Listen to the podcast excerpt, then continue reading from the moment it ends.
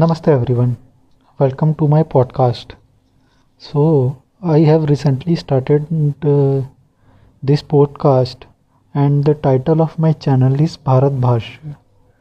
So, it becomes imperative that in the first episode I talk about my idea of Bharat. So, what is Bharat? Today, the world knows a country by the name of India. India is not just a nation which got independent in 1947. In fact, uh, the whole story of India's independence that the most people think of is very kind of uh, incomplete and uh, misleading and many people are actually brainwashed about how India got independent, especially the Westerners. But anyways, that was for another topic. My point was that although a nation known as India was formed on 1947, the civilization that is Bharat has existed for thousands of years, probably probably more than seven to eight thousand years old. So that is Bharat. Bharat is something which has continued from the times of Indus Valley civilization, which is popularly known today. But uh, that civilization was actually Saraswati Indus Valley civilization. Saraswati because there was a river called Saraswati that flows that flowed from Uttarakhand through Rajasthan, Haryana, Punjab, and parts of present day Gujarat and flowed into run of Kutch through the Arabian Sea. That mighty river Saraswati led to the flourishing of the so-called Indus Valley civilization. So it was actually Saraswati Valley civilization. That civilization was the most spectacular, most advanced, most developed civilization of its time by far it had probably the highest GDP anywhere in the world in terms of GDP, in terms of art, in terms of science, in terms of technology, in terms of living standards. In almost all major areas, that civilization was the civilization of that time. So, somewhere or the other, because of some geological reasons, that civilization actually ended but the culture, the values, the ideas of that civilization continued since then. And even today in India, if you come and if you observe and if you study both the Indus Valley civilization and the people who are living there in Rajasthan, Gujarat, you will find many of the similarities between the people of Indus Valley and today the people of India. For example, uh, uh, Indus Valley people used quite uh, their agricultural patterns and uh, the agricultural patterns of the farmers of Rajasthan is actually the same and it has been the same for 5 millennia that is incredible for 5000 years the people of Rajasthan many people of Rajasthan and Haryana have practiced same form of same pattern of agriculture as were practiced uh, during the time of Indus Valley civilization. Uh, many symbols of that time, for example, swastika, which was misappropriated as red cross by Hitler. Uh, in fact, swastika has been found in the Indus Valley civilization. Westerners have many misinformation about swastika and it requires a whole another podcast, but I will explain that sometime later. So swastika has continued. Shivlinga has continued. Uh, Indus Valley people used to worship Shivlinga. Their religion has continued in the form of Vedic civilization. So many things have continued since the time of Indus Valley civilization, and in between, I, this is about 7,000, 8,000 years I am talking about. Imagine a hundred years ago, things were so different, and so many things have changed even before five. Things are changing so fast these days but during those time things uh, or many things or many aspects of our culture got conserved and got transmitted through generations through millennia this is very remarkable and unlike any other country in the world. Greek civilization has vanished. Romans have long gone, Egyptians have gone, but the Indians are still Indians. They are still the people of Indus, Harappa, Mohenjo-daro, Kalibangan, Rakhigarhi, Kot Dilji, and so many Lothal and so many more cities of that time. And then another civilization flourished in India along the banks of river Ganga and another in South India along the banks of river Kaveri. So civilizations were flourishing all around the country, uh, but there was always a sense of unity uh, of culture. Although there were many kingdoms in India since time immemorial, but there was cultural unity, the unity between the people of uh, between the people of seas that is south in the ocean and the people of Himalayas from the north. From Attock in the west to Cuttack in the east. There was always cultural unity. And this is reflected in Indian scriptures such as Mahabharata and Ramayana so in Mahabharata actually there is whole description of the geography of whole country which actually starts from Tibet Kailash Mansarovar in Tibet, present day Tibet, it goes all the way in the northeast of India, current northeast of India, and uh, the geography also describes present day Bangladesh. That Bangladesh was known as Anga dynasty or Anga kingdom during the time of Mahabharata. Anga was actually ruled by Karna, which was who was Duryodhan's best friend. And in the northwest there was Gandhar province, which is today current day Peshawar Peshawar was actually known as Purushpur in medieval times, uh, and that Gandhar is spanned from present day northwest Pakistan all the way to Afghanistan. Then there were Pandyas are described in Mahabharata, which are from the present day Tamil Nadu, Kerala region, and so on and so forth. Many kingdoms were described, which described uh, practically described the whole of geography of present day India and Pakistan and Bangladesh and Nepal and Tibet and parts of even Afghanistan. So that was the geography of Mahabharat. And that civilization actually continued on and on and on. There are many reasons because for the this continuation, this remarkable continuation of Indian civilization. One of the biggest reasons was Sanskrit. So Sanskrit is one of the most, if not the most incredible language in the world, without a doubt. The reason I am saying this is Vedic shloka, probably composed 6000 years ago, is still the same.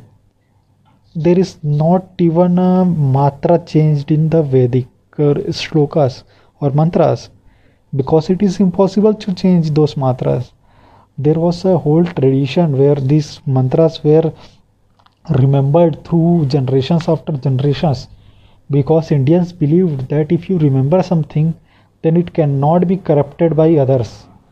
So, for example, if you write down the Rig Veda, then it was very much possible that many additions and alterations would have been made through generations. But Indians believed that if you remembered these Vedas, among a group of people then it would be impossible. Like i am making this very bad analogy but like blockchain.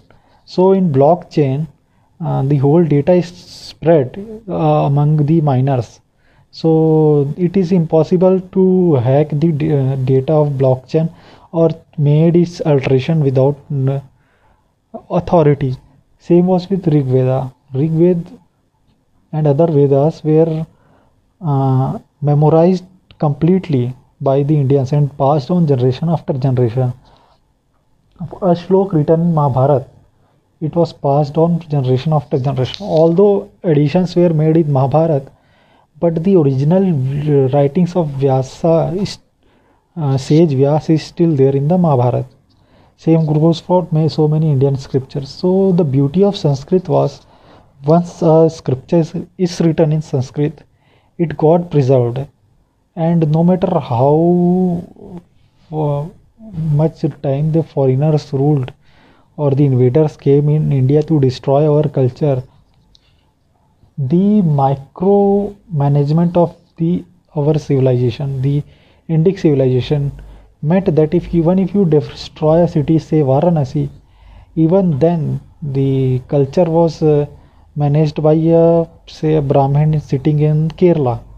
So it was uh, near impossible to destroy Indian culture because Indian culture was managed micromanaged.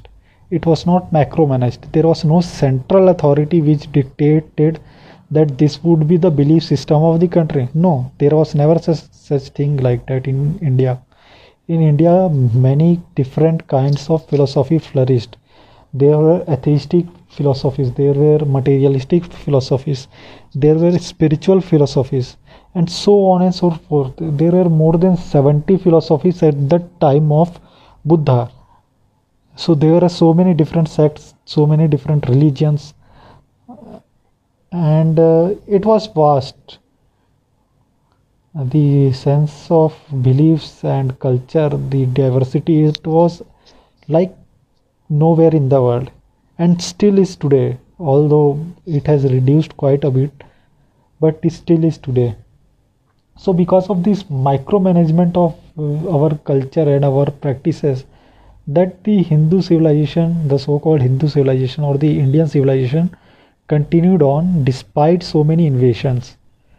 Now coming back to the modern times and after I, am, I will talk after independence so after independence unfortunately india got into the hands of a dynasty a nehru uh, nehruvian dynasty which made deep harms into the indian society so how I previously men- mentioned that uh, India flourished because of its micromanagement. Our civilization, our culture, our society was micromanaged quite beautifully, ranging from economics, religion, philosophy, art, culture, etc. etc. Of course, there were macro-management structures as well, where one uh, one say one Raja would or one king would cooperate with another king one architecture from say kerala will help in building a temple in karnataka. These things used to happen and there was free flow of trade culture ideas philosophies etc etc but what happened after independence was india adopted a socialist model. And this socialist model hurt india like nothing ever has after independence. My, this is the biggest enemy has been the biggest enemy of India after independence.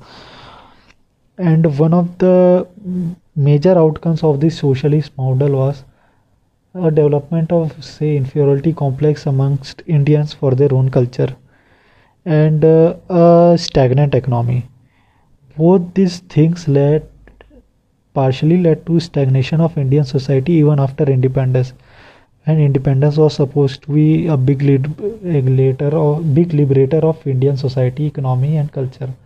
But it was not. In fact, it put extra barriers in some forms or the other for conducting business uh, for against Indian religious, and it went out of its way to appease minority sections of the country.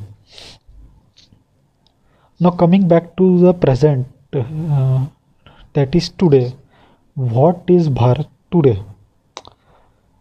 Again bharat is the continuing living civilization or rashtra from the times of indus valley civilization and probably even before from the times of ramayana from the times of lord ram.